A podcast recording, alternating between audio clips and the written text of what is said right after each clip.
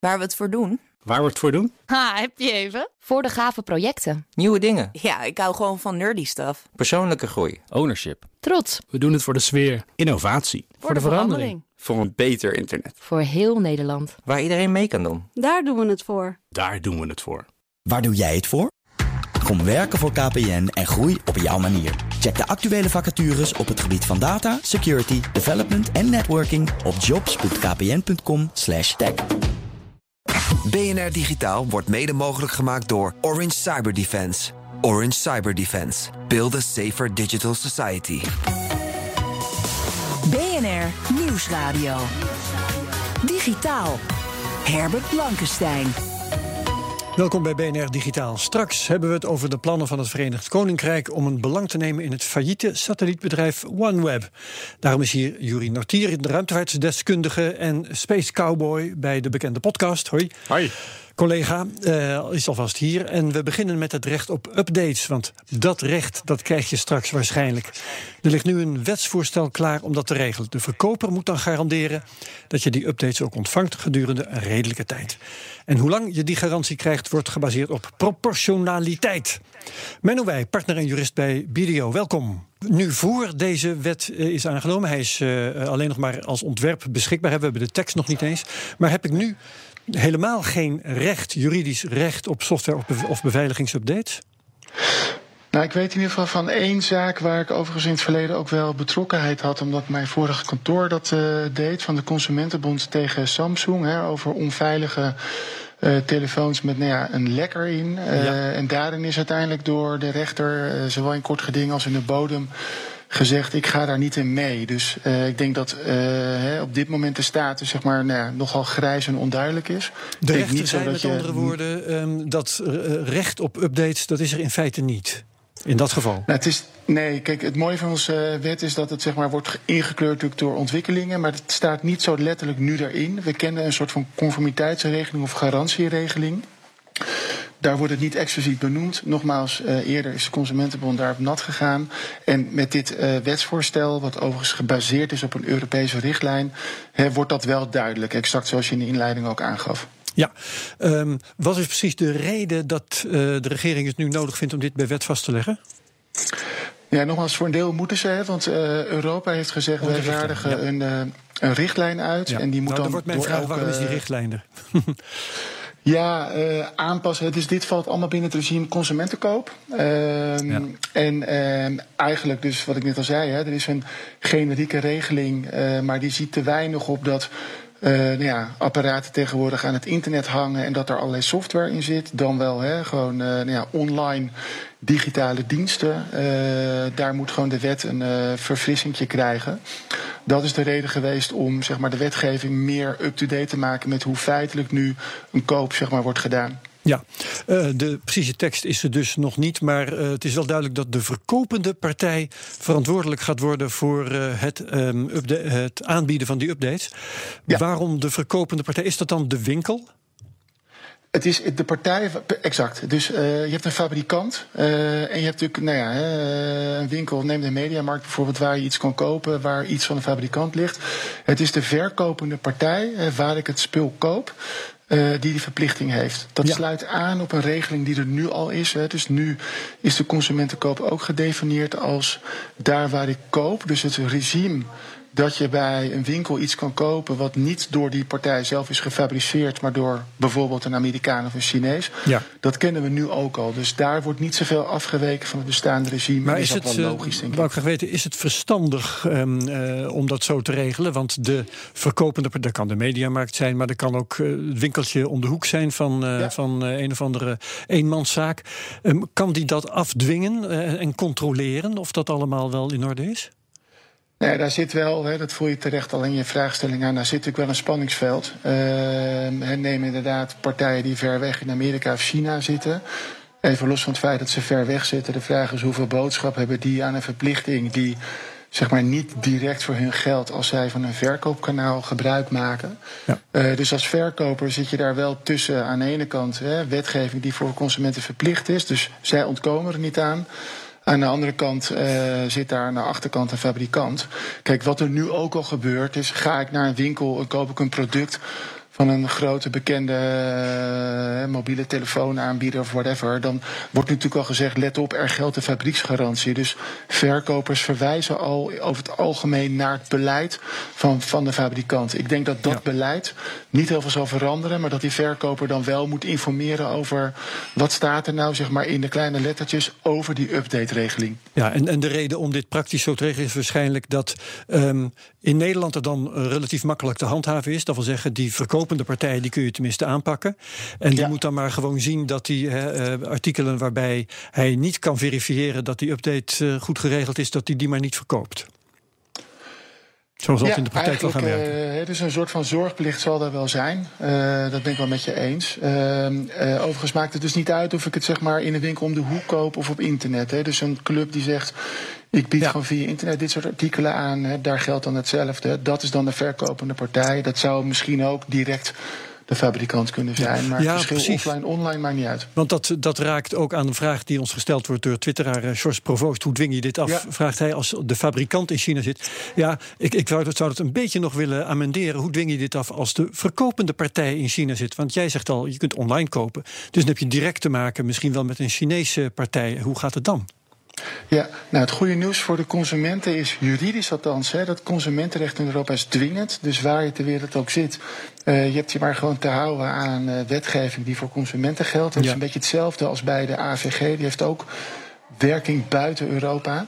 Maar de praktische Eh, vraag is, ik, ik zei net al, het is ja? redelijk Nou om ja. in Nederland de winkels eh, verantwoordelijk te stellen, want die kun je tenminste aanpakken. Maar kun je die winkel in China aanpakken? Dat is een, een Nou heel ja, grote probleem. Het, het eerlijke antwoord is praktisch gezien niet. Ga Precies. maar eens eh, naar een grote Chinese speler waar je direct van koopt. Dus het eerlijke praktische antwoord is dat is nagenoeg onmogelijk. Al helemaal als consument in je eentje. En laten we eerlijk zijn, eh, nu is er ook een soort van regeling dat als ik iets koop in een winkel, kleren bijvoorbeeld. En ik breng het terug, dat heb ik recht op geld terug. Maar je leest nog steeds dat grotendeels ook voor corona mensen zeggen: hier heb je een tegoedbon, je krijgt je geld niet terug. Dus ondanks dat je als consument goed beschermd bent juridisch, is de praktijk veel grilliger. Eens. Ja, ja, ja.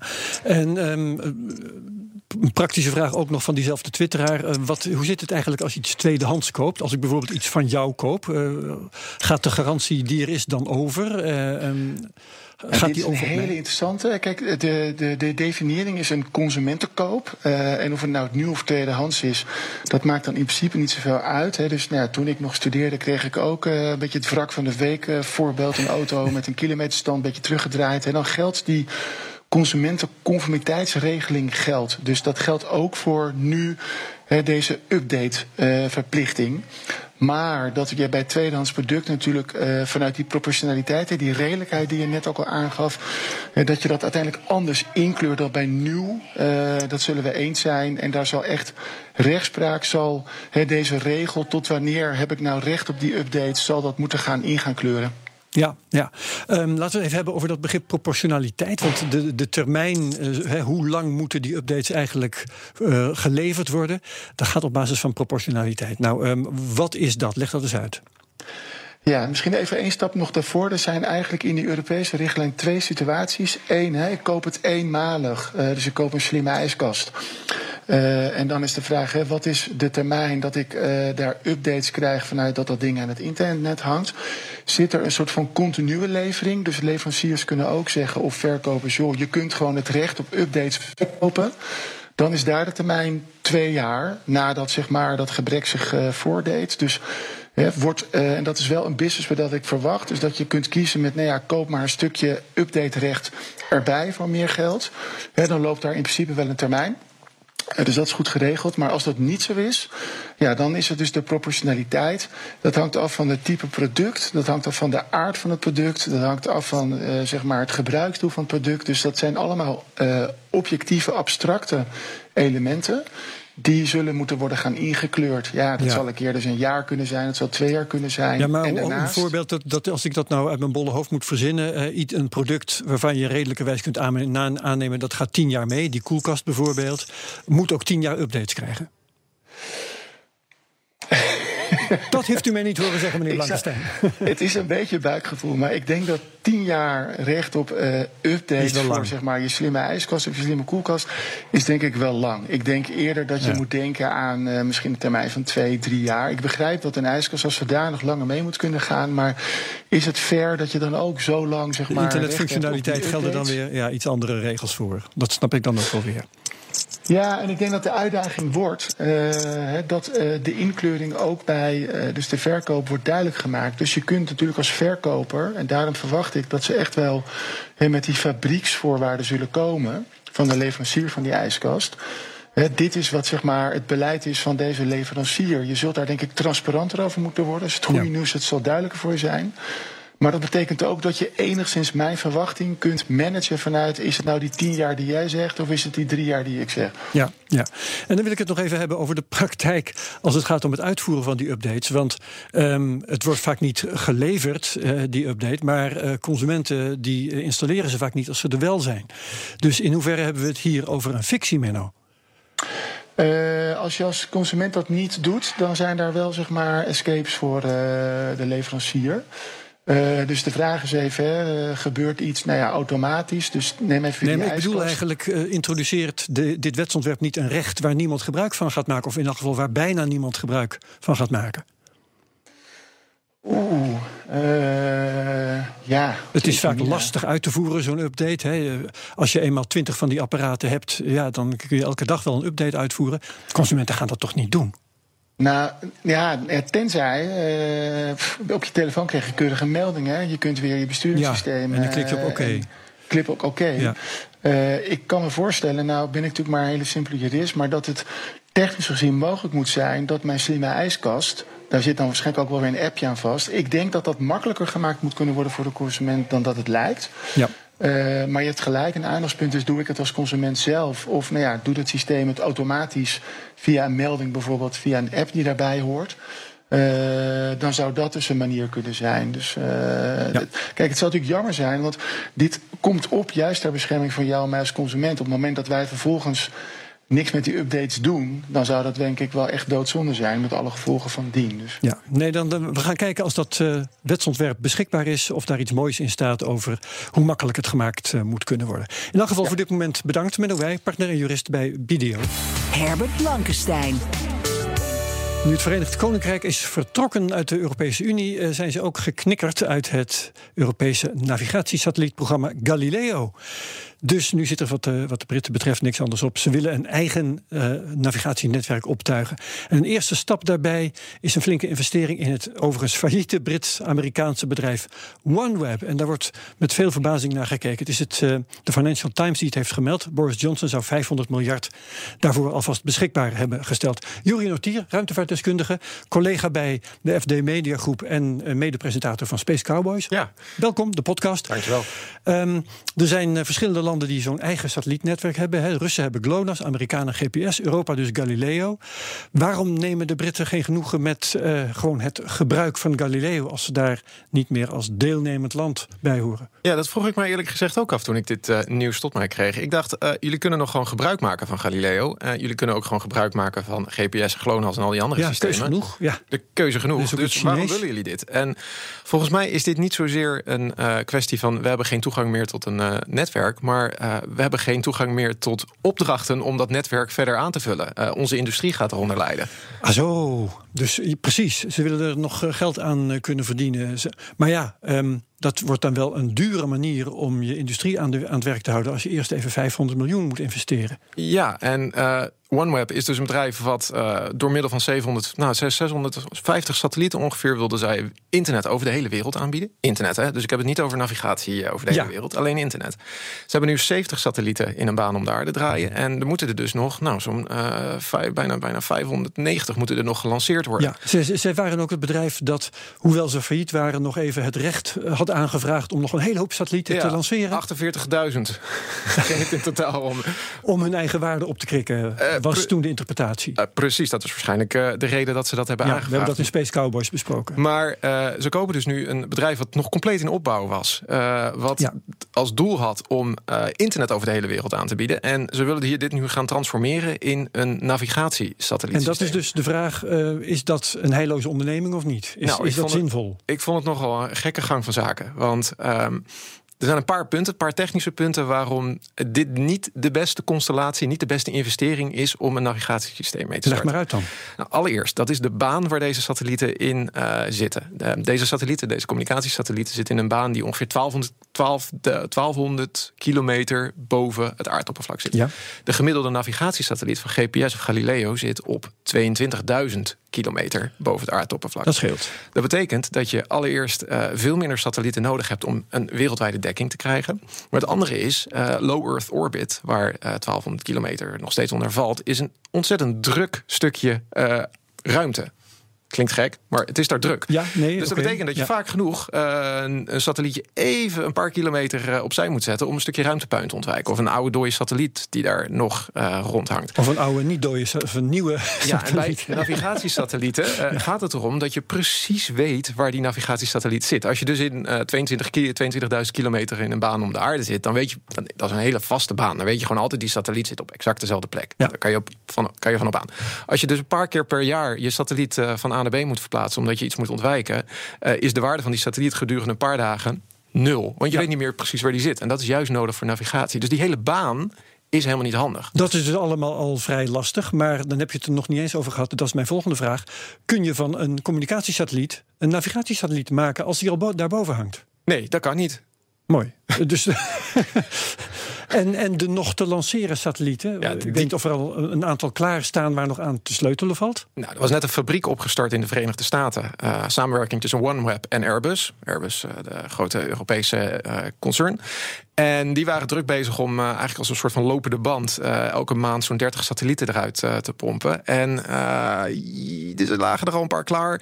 Het kan nog verbouwd worden, maar ook daar... het, zijn niet, het is niet het perfecte platform voor een Als je navigatiesysteem. een GPS-satelliet zou ontwerpen, dan zou je het anders doen. Je... Dus ik denk dat het beter is om gewoon helemaal from scratch te beginnen. Een navigatiesatelliet eh, is een heel ander ding dan een communicatiesatelliet. Eh, er zit een, bijvoorbeeld een atoomklok in. Eh, het zijn niet de goedkoopste dingen. En eh, een gemiddelde navigatiesatelliet van eh, Galileo of GPS weegt ook zo'n 2 tot 3 ton. Dit zijn hele kleine satellietjes van 150 kilo. Een grote koelkast eigenlijk met zonnepanelen eraan. Eh, ja, je kan er een eh, navigatiesatelliet van maken. Maar eh, het is geen optimaal eh, constructie dit. Is het een. Herbert, een heel- mag ik wat vragen? Ja, Menno, luistert nog mee. Vertel. Ja, sorry, ja, ik was er nog. Ja, heel goed. Ik zit ook op afstand, dus wat lastiger. Ehm, is dan misschien de reden, maar wellicht hebben jullie dat in uh, Space Cowboys al besproken, dat ze het gekocht hebben puur voor zeg maar, die ruimterechten om daar satellieten te kunnen hangen en niet zozeer dat die bestaande satellieten daar eh, minder geschikt voor zijn? Ja, met, met deze constellatie koop je niet alleen de hardware en het bedrijf wat erachter zit. Je koopt ook een bepaald spectrum van straling. eh, Juist. Waar het, wat ze gereserveerd Oké. nou, En dat kan je natuurlijk altijd nog inzetten voor eh, het oorspronkelijke doel: breedbandinternet over de hele wereld. Eh, Dus dat is een reden om het aan te kopen. De andere reden om het aan te kopen is, is dat je gewoon hiermee industrie naar Verenigd Koninkrijk haalt. Ruimtevaartindustrie, toch een waardevolle Ja. industrie. Eh, de derde reden, en dan gaan we een klein beetje speculatief gedeelte in, is dat dit bod van, de Verenigd, van het Verenigd Koninkrijk ook gesteund wordt door eh, de Verenigde Staten. Eh, en dat is natuurlijk ook Oh. omdat er industrie plaatsvindt. Het bouwen van die satellieten vindt in de Verenigde Staten zelf plaats, dus dat helpt mee. dus die hebben ook een belang. Maar een van de andere partijen die geïnteresseerd was in het kopen van OneWeb was een Chinese partij. En dan kom je opeens op geopolitieke schaal. Oké, Ehm, hun buiten de deur houden is misschien interessant voor Engeland, Amerika. Precies, dus dat zou ook nog mee kunnen spelen hierbij. Maar ik denk dat de belangrijkste reden is, is dat OneWeb gewoon een hele goede pitch heeft gehouden richting de Britse overheid. Met hiermee krijgen jullie eh, waardevolle industrie en een waardevol eh, optie om je eigen eh, navigatiesatellietsysteem in een baan om de aarde te brengen. Dus koop ons, neem ons mee en zorg ervoor dat wij niet failliet gaan. Ja, oké. eh, OneWeb eh, wil niet failliet gaan, dat is, eh, dat is volkomen duidelijk. Ehm, hebben die slim gelobbyd om dit voor elkaar te krijgen? Ik denk dat zij heel slim gelobbyd hebben. Ik denk echt dat zij hun uiterste best hebben gedaan om een overheid die toch een beetje in een moeilijke situatie zit, waar het economisch gezien niet heel lekker gaat, dat ze die op deze manier mooi gepaaid hebben met extra werk en ook een stukje nationalisme, een stukje trots. Je hebt je Ja. eigen navigatiesatellietsysteem, net zoals de andere grote spelers in, eh, in de wereld, Rusland, China, Verenigde Staten en Europa. Ja, maar nou doet Groot-Brittannië, dus het Verenigd Koninkrijk, een bod o- op 20% van, eh, van eh, Ja. OneWeb. Hè? En ze willen daar iets anders mee dan wat er tot nu toe zou zijn. Gaan de andere aandeelhouders daar dan mee akkoord zomaar? Ik denk dat zij ook wel zien dat. Ja, kijk, je kan natuurlijk een deel van deze satelliet kan je nog steeds inzetten voor het doel waar ze oorspronkelijk voor bedoeld zijn. En daar kan je ook inkomsten mee genereren. Dat is ook waarom Starlink van SpaceX, wat uh, de grote concurrent is, ook internet over de hele wereld, waarom ze ook denken dat ze hier veel winst mee kunnen halen. Dus dat kan altijd nog. En het levert gewoon banen op in Verenigd Koninkrijk als deze als dit bedrijf wordt aangekocht en als de satellietproductie deels ook naar het Verenigd Koninkrijk gaat. Ja, dan is er nog een, ehm, een Canadese partij, Telesat. Die eh, is ook kaper op de kust voor OneWeb. Um, vertel daar eens iets over. Wat, uh, wat is hun rol? Uh, Telesat is al een heel oud satelliet, internet, satellietbedrijf. volgens mij al sinds de jaren 60, 70 dat zij communicatiesatellieten in een baan om de aarde brengen. en daarmee ook de nodige inkomsten genereren. Ja, zij hebben ook plannen om op termijn een constellatie van kleine internetsatellieten in een baan om de aarde te brengen. Ze hebben een paar testsatellieten al gelanceerd maar uh, nog geen concrete uh, hardware. En voor hun is dat natuurlijk een hele interessante manier om en uh, een, een, productielijn te kopen, en een bedrijf te kopen, en ook de rechten op een bepaald spectrum te kopen. Dus je kickstart hier gewoon je hele, je hele proces om naar een ja. internetconstellatie te gaan. Dus wordt het of-of? Canadese Telesat of de, het bod van het VK? Dat zou kunnen, maar ik weet eerlijk gezegd niet welke andere partijen nog meer uh, biedingen hebben gedaan. Nou, dat het wordt druk. Nog, uh, het wordt druk. Er zijn meerdere partijen. Ik heb ook nog wel eens gehoord dat uh, Amazon misschien interesse heeft getoond. Amazon wil, heeft Project Kuipers. daarmee genoemd naar de Nederlandse astronoom Kuipers. Ja. Daarmee willen ze ook 30.000 satellieten in een baan om de aarde te brengen om internet over de hele wereld uh, mogelijk te maken. Voor hun is dit ook weer, net zoals voor Telesat, een manier om de juiste spectrum te krijgen en uh, de techniek in huis te halen. Ja, uh, nou willen de Britten dus hun eigen, tussen aanhalingstekens, GPS-systeem, GPS-achtige systeem hebben. China heeft er ook al een. Hè. We noemden al het Russische systeem, het Europese, het Amerikaanse, maar China is hier ook aanwezig. Baidu. Klopt. Dat systeem is net compleet. Um, allerlei, allerlei uh, grote mogendheden, moet ik het uh, misschien maar noemen, die willen dus zelfvoorzienend zijn mhm. -huh. op dit punt.